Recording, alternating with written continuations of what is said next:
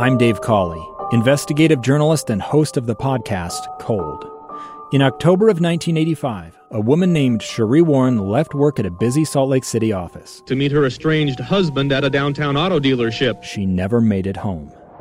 Sheree's car surfaced weeks later in Las Vegas. In the parking lot of a hotel casino. No one knows how it got there. Strange. It was strange. Both Sheree's estranged husband and her boyfriend raised suspicion for investigators. I kind of thought that he might have done something. But no arrests were ever made. In Cold Season 3, we dig into double lives, make new connections in the case, and examine the difficulty raised by reasonable doubt. We want answers just as much as anyone else. They have creeps like that now, too, so nothing's changed. That's the new Cold Season 3 The Search for Sheree, now available anywhere you get your podcasts. The Doug Wright Show, where Utah news breaks on KSL News Radio, 102.7 FM and 1160 AM. Great to have you along on this morning's Doug Wright Show at KSL News Radio. Well, we got a lot of things that are unfolding today, and we want to bring you right up to date here on the program. So let's get to the big three issues that we've got. First of all, uh, soldiers returning from Afghanistan.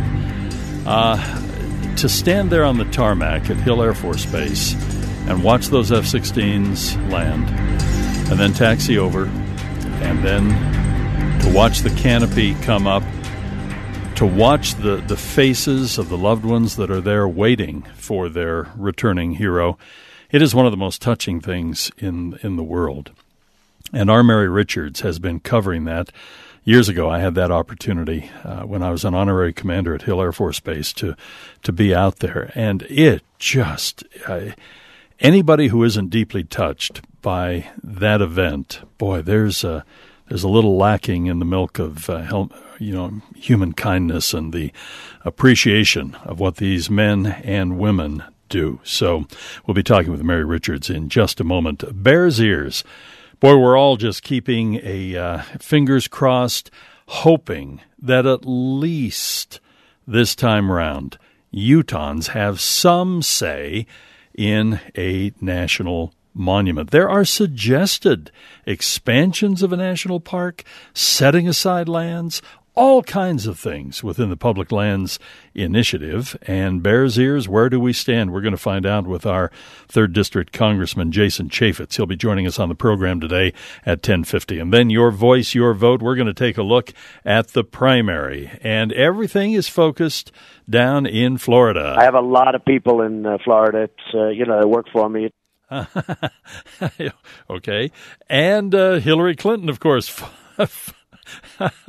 focused on uh, on Florida. That's going to be a big issue. Now, there, of course, you know, there's no primary in Florida today, but the polls in Florida, that's what we're talking about. The primaries, of course, are in West Virginia and Nebraska, but Hillary Clinton, too, very focused on Florida. We are moving closer to securing the Democratic Party nomination and winning this election in November. And I'll tell you, Bernie Sanders, he's hanging right in there. You know, I mentioned uh, Hill Air Force Base, and I've been very touched this morning listening to our Mary Richards reporting on what is uh, unfolding with these individuals who have been serving our country, have been deployed for about eight months. And Mary, maybe you could describe what you witnessed and what you saw this morning. Doug, it really was just just a beautiful homecoming. Uh, all the emotions, all the feels, as they say, with tears and smiles and laughter and hugs and lots more tears as around 300 airmen from the 421st came off these buses from the plane that the families could see landing in the distance. And as they came off and streamed toward their families, it was just their faces as they looked through the crowd, scanning the crowd quickly, because there are hundreds, if not a thousand people here waiting by this hangar, carrying signs, balloons, you know, saying I'll be wearing this, and and the um, and finally, it feels like everybody's finally found their people now. I, I see them slowly drifting back now into the hangar, and I think everybody's found somebody, which is good, and and it's just a, a beautiful sight and emotional uh, emotional reunion. When I was there several years ago, the uh, the uh, deployment the the group was smaller. And uh, as we watched those F 16s land, and then we were able to be there on the tarmac and watch them come out, it, it is one of the most touching things, honestly, that I have ever seen. I understand that today there was an airman who uh, had never seen the, the, the child that was born while he was away. That's right. We uh, we and there might have even been more of those stories, but we connected with a family who we noticed their baby had a sign on the stroller, "Get out of my way! I'm meeting Daddy today," and and he. he he had Skyped or FaceTime during the birth, but this was, of course, the first time he was able to hold her. And and as he came off and made a beeline for the family, and and baby's looking at him with big eyes, like I think I should know you. It was, just, but he, but then they just hugged and kissed, and and big, big, big smiles from that darling little baby. And now he says he's on diaper duty, Doug. He knows that he needs to take over. That's right. Got a little catching up to do. Is there anything else planned for today now that they have actually arrived, now that they are back and they've been reunited with families? Are there any events that are planned? We were told they uh, they should have had their debriefings already, and most people we talked to said plans from now on just include kind of relaxing, getting to know each other again. It's been nearly eight months, and uh, I think they get um, another a mother was telling us that her son gets the two week break here pretty soon, and and they'll just spend the time together, really getting to know each other again.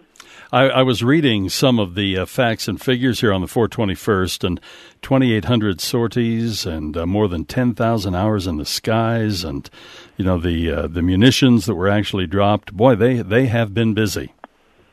They have, and and the other interesting part of this is that this could be, may have been the last combat operation for the F-16 as Hill Air Force Base transitions to the F-35. And so that was an interesting thing to learn more about that mission for these airmen and, and these planes, these iconic uh, fighter jets that have been part of Hill and Utah's past and present. When you think of uh, some of those uh, planes that were built in the in the 1980s, I think the one that I flew in was uh, 1986. I, I, I can't remember, but of course, you know, dramatically, you know, upgraded all kinds of new technologies, new engines, all, all kinds of things. Of course, have made those still a very state of the art aircraft. But it is amazing how that uh, that uh, uh, weapon is is aging. F thirty five. Did any of them talk about the future of the F thirty five when you were chatting with the families? Are they excited about that? It feels like they are, and, and they showed us some as we rode here on the shuttle, um, parked out here on the tarmac. A beautiful, amazing aircraft. Um, but most families, it really felt like as we started to try to talk about their mission or how how was your service, they immediately would kind of transition back to talking about their family and that sure. number one priority for them. And and just that overwhelming feeling of being so happy to be reunited again. Well, that's only natural. Mary, we have been touched by your reporting today. Thank you so much for joining us here at KSL. And by the way, at uh, kslnewsradio.com, we are streaming some images right now of the reunions that happened a little earlier. There's the, the little stroller with the uh, with the baby and the little sign indicating uh, that uh, that baby's going to see daddy. It's a little sound of when people were being reunited today at Hill Air Force Base. Boy, an amazing thing. Mary, thank you so much for joining us here on today's Doug Wright Show at KSL News Radio. When we come back, we're going to be getting into some of the polling numbers. And boy, I'll tell you, for anybody, and let me, let me tell you, I uh, have stopped making any predictions at all. Uh, the predictions I made on the Republican side have been totally out there. Predictions that I made and things that I had anticipated on the Democratic side of the aisle, way out there. Here are, I'm going to give you some numbers coming up. I'll just kind of let it hang out there in the ether for a moment. I'm going to give you some numbers that indicate that uh, if you think Donald Trump doesn't have a chance of being the next president, stay tuned. Doug Wright, covering Utah's biggest stories, breaking Utah's biggest stories on KSL News Radio. You know, I think a better uh, song to open this segment of the Doug Wright Show would be this one. Almost heaven, West Virginia, Blue Ridge Mountains, Shenandoah River. Every time I hear this song, I remember when I was at uh, KRSP and we presented John Denver up at what then was the University of Utah Special Events Center. And at that time, he was best known for writing songs for Peter, Paul, and Mary. And this song had just barely hit the charts. And uh, I remember the floor was filled at the University of Utah Special Events Center, a little bit up into the uh, into the bleachers, into the stands. But it was just a great, great concert with John Denver. Then the next year, wow! I mean, he was just on fire. And when he was back in town a year later, everything was sold out, and things had changed dramatically. Another thing that I always remember about that particular song is Hot Rod Hundley used to tell me that every time that song is played in West Virginia, people stand like it's the national anthem. It, uh, in a very real way, is an anthem back in West Virginia, where today there is a primary underway, and many people are now assuming that Donald Trump is the presumptive uh, nominee, and he indeed is. But the question in both Nebraska and in West Virginia is will people be casting some uh, uh, maybe protest votes might be a way of putting it, because other people will still be on the ballot. We'll talk about that in just a second, but I promised that we would give you some brand new numbers, and we actually have these posted on our Doug Wright Show Facebook page, where we said just in interesting results from a new NBC News Survey Monkey poll. If the election were held, held today with Trump v. Sanders, get this Sanders would win 53% to Trump's 40%. If the presidential election were held today and it happened to be Hillary Clinton v. Donald Trump, Hillary Clinton would win, but at a much tighter margin. Almost within the margin of error, just slightly outside of the margin of error. 49% for Hillary Clinton, Donald Trump at 44. So the here here are the takeaways. Both of the Democratic candidates right now would beat Donald Trump. However, Bernie Sanders would not thrash him necessarily, but would beat him soundly over Hillary Clinton. It is absolutely amazing to see the strength of Bernie Sanders. Now, the way the Democrats do the delegates, the fact is Hillary's going to wrap this up here before too long. She won't do it today, probably not next week, but certainly by the uh, cluster of primaries that we have coming up at the beginning of June, she will most likely, almost, almost without a doubt, statistically, statistically, Bernie Sanders still has the most outside long shot, hail mary, oh my goodness, shot at it. But the bottom line is Hillary Clinton will, barring an anomaly that is almost unimaginable, lock down the nomination. But the power of Bernie Sanders is absolutely amazing. Here are some other interesting statistics that are out there.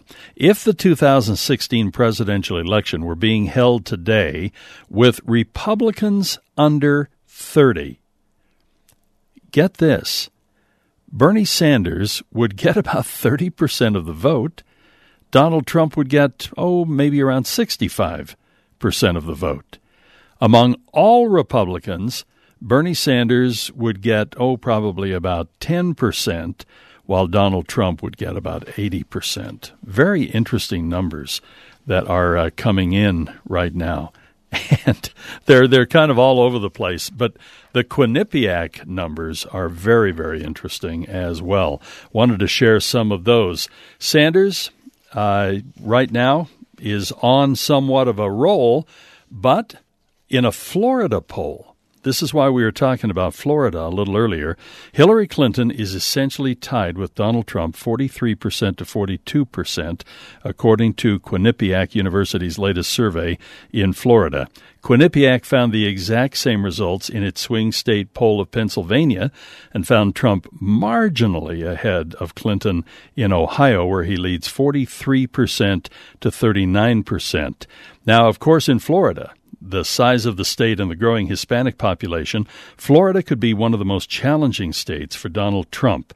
But uh, according to Quinnipiac, Clinton has her own problems. And guess where that problem is? It's with white male voters. Clinton's historic weakness is among white men. In Florida, she's getting just 25% from white men. Quinnipiac focuses on the three swing states because since 1960, no presidential candidate has won the White House without carrying two of the three. Florida, with their 29 electoral college votes, that's the biggest prize, followed by Pennsylvania. 20 electoral, and Ohio with 18. Bernie Sanders isn't giving up. His supporters are likely to be encouraged by the poll results that show him doing slightly better than Hillary Clinton, edging Trump 44% to 42% in Florida, 43 to 41% in Ohio, and 47% to 41% in Pennsylvania. Interesting. Isn't it amazing that Bernie Sanders is just doing better overall when matched against Donald Trump? A poll last week from Republican leaning Associated Industries of Florida showed Clinton walloping Trump 49% to 36%. That poll used a little different technique, sampled about 604 likely voters. Quinnipiac sampled 1,051. Two months ago, the NBC Wall Street Journal poll by Marist had Clinton leading Trump by eight points in Florida, but a poll, t- poll taken just uh, days earlier by Survey USA showed Trump ahead by one point. Here's going this is what's going to be the bottom line and what will determine who does well. If Hillary Clinton can get President Obama's coalition of minorities and young people to show up in Florida, she will likely win. If the presidential electorate resembles the wider and the older turnout of the midterm elections in Florida when Republicans dominate, Trump is poised to be the first GOP presidential candidate to win the state since 2004. There are so many things. Remember how close the race was in Florida? With all of the hanging chads and everything else that happened back in the year 2000, George W. Bush claimed a win in Florida with only 534 37, excuse me, 537 votes. By the way, this survey showed 57%. Now, this is going to be something that Mr. Trump needs to pay some attention to. 57% of Florida respondents believe illegal immigrants currently in the United States should be able to have a pathway to citizenship. That's 57%. 11% said that they should be allowed to stay but not become citizens.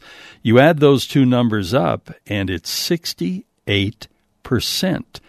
who seem to have some sympathy for those who are in this country illegally. Only 25% of the general election sample said the undocumented immigrants should be required to leave the United States. And as far as building a great big old hairy wall, on the border with Mexico, it's evenly split in Florida 48% in favor, 48% against. Very interesting numbers. All right, let's take a brief break here at the uh, bottom of the hour. When we come back, we'll look a little bit more at what is unfolding in West Virginia and in Nebraska today. And what is London's new Muslim mayor? Yeah, newly elected mayor in London.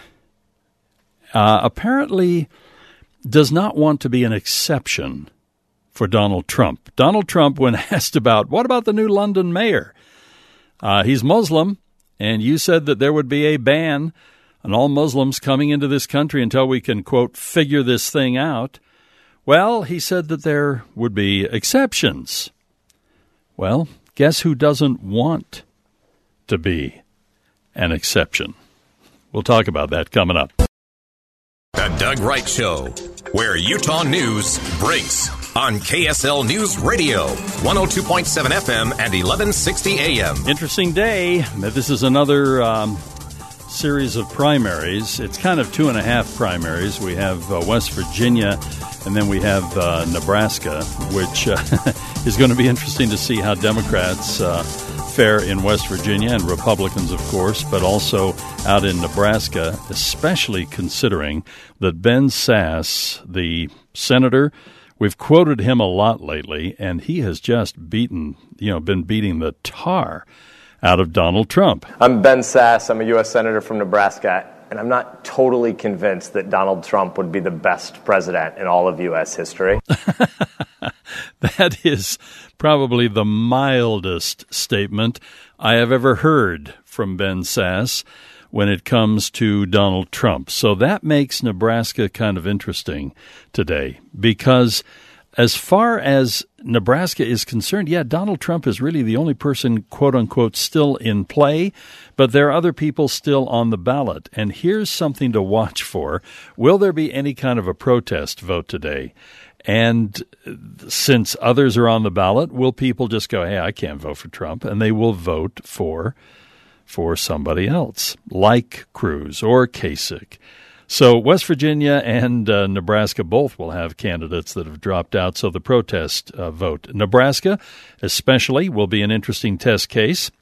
Not only because it's the home to Republican Senator Ben Sasse. By the way, he won his Senate seat in 2014. 65% of the vote went for Senator Sasse. But Trump has picked up the endorsement of the Nebraska governor, Pete Ricketts. He got that last week. But here's the rub on that. Apparently, the rest of Governor Ricketts' family is continuing to donate to anti Trump efforts. So, what will actually happen? And will there be a protest vote of sorts in Nebraska? We'll keep a, an eye on that. And I'll tell you what else is interesting. Ben Sasse, as I mentioned, this is the mildest thing I've ever heard him say. I'm Ben Sasse. I'm a U.S. Senator from Nebraska, and I'm not totally convinced that Donald Trump would be the best president in all of U.S. history. Yeah, he also said this Do you think it's normal to brag about bagging married women? Because I don't know people who think that's normal. Sasse has just gone off on, on Donald Trump. It really has been uh, quite amazing. So, what effect will that have? Uh, here's something else, too. Since we're talking West Virginia, when you think of West Virginia, what do you think of? Along with, you know, the famous song by John Denver. Don't you think of coal country? When you think of the big coal producing states in America, Pennsylvania comes to mind, West Virginia comes to mind, Utah comes to mind, Wyoming comes to mind. But really, I mean, if you think that coal is important here in the state of Utah, uh, we pale in comparison to West Virginia. And how will Hillary Clinton's coal comments hurt her? I mean, she said this in a March town hall on CNN that her policies would, this is a quote, put a lot of coal miners and coal companies out of business. Well, uh, her critics on the left and on the right have seized on those remarks. Bernie Sanders has been campaigning throughout West Virginia on taking care of coal workers. Donald Trump keeps bringing up her remarks in rallies around the state. Is the damage done? She's done a little bit of a bdee and kind of backsliding on those comments, answering very emotional questions from voters as she campaigned through the Mountain State. And uh, she's got the support of Joe Manchin, who is the Democratic senator in West Virginia. And together they've been trying to take some of the sting out of her comments, but many think that the uh, damage has been done. Bernie Sanders. What about Sanders in West Virginia? Now, here's the cold, hard facts. Sanders really can't overtake Clinton for the nomination. Uh, with the remaining pledge delegates, he would need superdelegates, and many of those superdelegates would have to switch their allegiance to him. But he can be a um, a real pain for Hillary Clinton. This is extremely favorable territory for Bernie Sanders, and uh, this is a primary that allows unaffiliated voters to cast ballots in either contest, Republican or Democrat. And with Bernie Sanders, what helps him win? Young people and independent vote, and he's got both. Uh, though Nebraska's results are non binding, if the electorate resembles the pro Sanders crowd in March, well, it'll be interesting. He really can continue to hold a lot of sway over the way the, the Democratic conversation goes in this country, and he could spend the next month delivering some really embarrassing losses to Hillary Clinton. To what end? A lot of people are beginning to ask at this point. Just a couple of quick notes uh, finally on the election today. Uh, Trump and women. Boy, this is a big, big issue. And many are looking now that he is the presumptive nominee. And unless you are doing a protest vote, there's really nobody else to vote for. What about the women out there? He has been viewed unfavorably by upwards of two thirds of the women in general election polling. Has done a little bit better with women in the Republican electorate. He won 47% of the women, for example, in the Indiana primary last week, but he won 59% of the men. Women have an issue with Donald Trump, and Democrats have been hammering Trump with his comments about women, trying to continue to keep those unfavorable ratings high among this key voting demographic. demographic. So, without an alternative Republican in the race, what happens now when it comes to women in these two states could be somewhat telling. And here's the other thing uh, a little bit of a preview, perhaps. We're beginning to see now what could transpire in November, since most people pretty much have come to grips with the fact that Donald Trump is the presumptive nominee on the Republican side, and Hillary Clinton, really, barring again something almost unimaginable, will be the candidate on the Democratic side of the aisle. And Republicans more and more are hoping that Donald Trump could put Rust Belt states like Ohio, Pennsylvania, and Michigan in play again for the Republican Party, where they have had real weakness in the past. Democrats, on the other hand, they're hoping that the rising demographic trends in Arizona and North Carolina and in Georgia, coupled with Trump's inflammatory statements about minorities and women, could give Democrats an edge in states where they have traditionally lost. So there's a lot at play today. I think we're beginning to see little foretellings of what uh, conventions will be like. We're hearing foretellings of perhaps what the general election will be looking like. And we will, uh, of course, have all the results from the states of West Virginia and Nebraska for you on tomorrow's Doug Wright Show. All right, Bears ears. We're going to talk about that later. Doug's analysis. We jump into Utah's new news, and then the all-new JMac News Show at twelve thirty on KSL News Radio.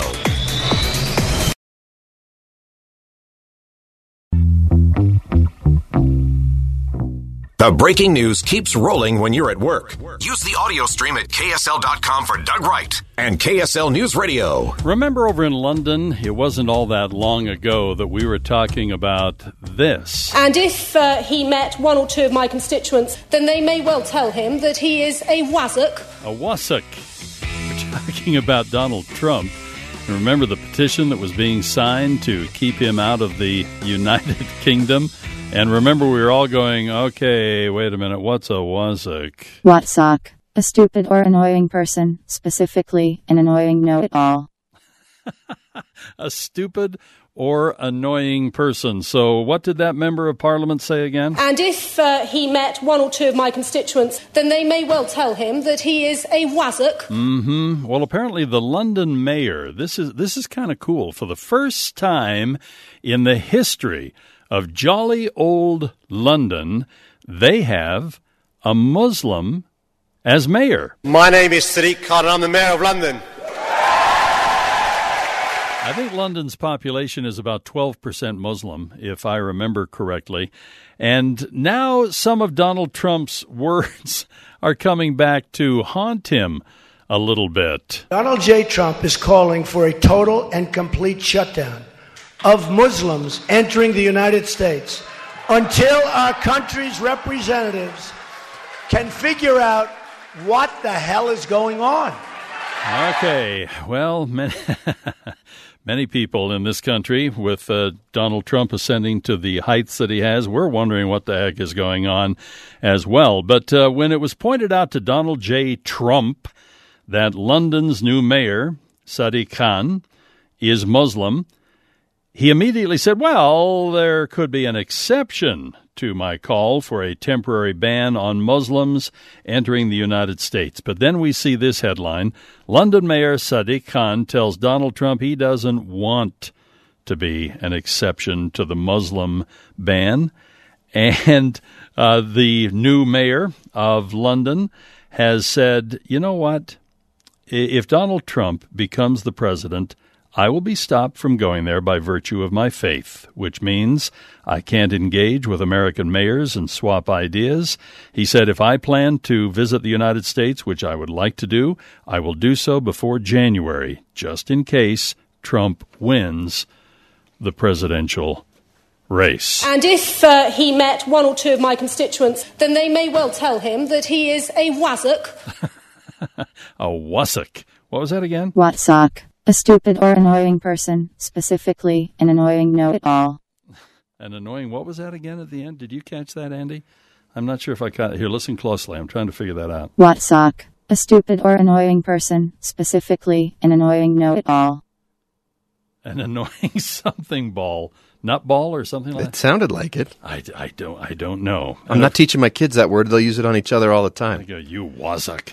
Okay. Well, we do have some emergency traffic right now. Thus, Andy Farnsworth is, Andy Farnsworth is here in studio. What do you got, Andy? Well, Doug, I've been keeping an eye on the West Side Belt. We started off with a crash where somebody drove through the wall right at the 4700 South overpass over two, uh, over. I'm sorry, the 215 overpass over 4700 South. Those of us who are joining on the web stream, you can actually see now all the emergency vehicles on the scene. They've got the two right lane blocked for northbound traffic, and then they've blocked off the entrance ramps for both directions onto northbound 215.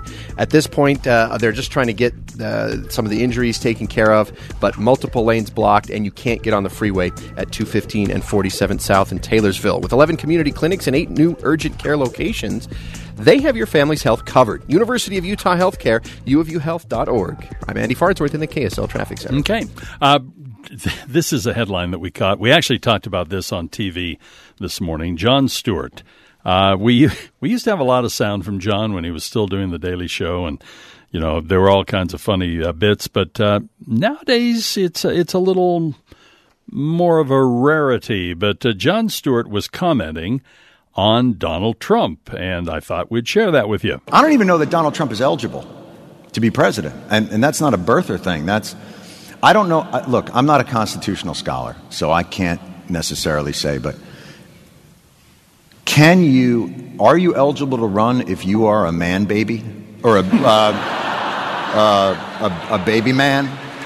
A uh, see, I don't know what the look. What he was referring to is uh, he said he is a thin skinned hypocrite who ridicules political rivals and minorities but implodes when faced with even a minor slight. Uh, he was telling David Axelrod on the live taping of the Axe Files that uh, he has the physical countenance of a man and a baby's temperament. Uh, you know, it's interesting though. He he did not pull his punches when it comes to the Democrats either, and he said the door is open to a like Donald Trump because the Democrats haven't done enough to show people that government can be effective for people, can be efficient for people. And if you can't do that, then you've lost the right to make that change. And someone's going to come in and demagogue you. He's, he went on to say, Why are we so good at campaigning and so bad at governance? And he specifically mentioned Hillary Clinton, too. He said that Hillary Clinton is a, quote, very bright woman without the courage of her convictions. And then he went on to say, that's not to say that she is not preferable to Donald Trump. And then he added, because at this point, I would vote for Mr. T over Donald Trump. I, how many times have I said this? I have never seen anything like this. What we have talked about that is unfolding today in Nebraska and unfolding today in West Virginia just continues the baffling election that we are engaged in right now for 2016. Now, coming up on Your Voice, Your Vote, we're going to walk you so, through some uh, other aspects of the political campaign for 2016. And we're going to kick off with something, well, I don't know if it's lighthearted or not. Is it lighthearted when you have 10 celebrities who have said, you know, we always hear this. Oh, if George W. Bush is elected, I'm going to move out of the. Co- if Barack Obama is elected, I'm going to move out of the country. Well, we have ten celebrities and noted individuals who have stated that they would leave the United States of America under a Trump presidency. Who are they, and what are some of the things that they have said? That's coming up on Your Voice, Your Vote all here at KSL News Radio. And uh, we'll also talk about uh, some of Donald Trump's past when it comes to uh, being a playboy, Uh, is that going to come back to haunt him? Ben Sasse has alluded to that. Ted Cruz has alluded to that. Others have also mentioned, boy, you know, we're, we're going to have some real firsts. Now, have we had Playboys in the White House before? Of course we have. You know, but most people, you know, would immediately think of John F. Kennedy, for example. But nowhere near what Donald Trump has been bragging about for not years, but for decades. That's coming up next on Your Voice, Your Vote here on today's Doug Wright Show. I was talking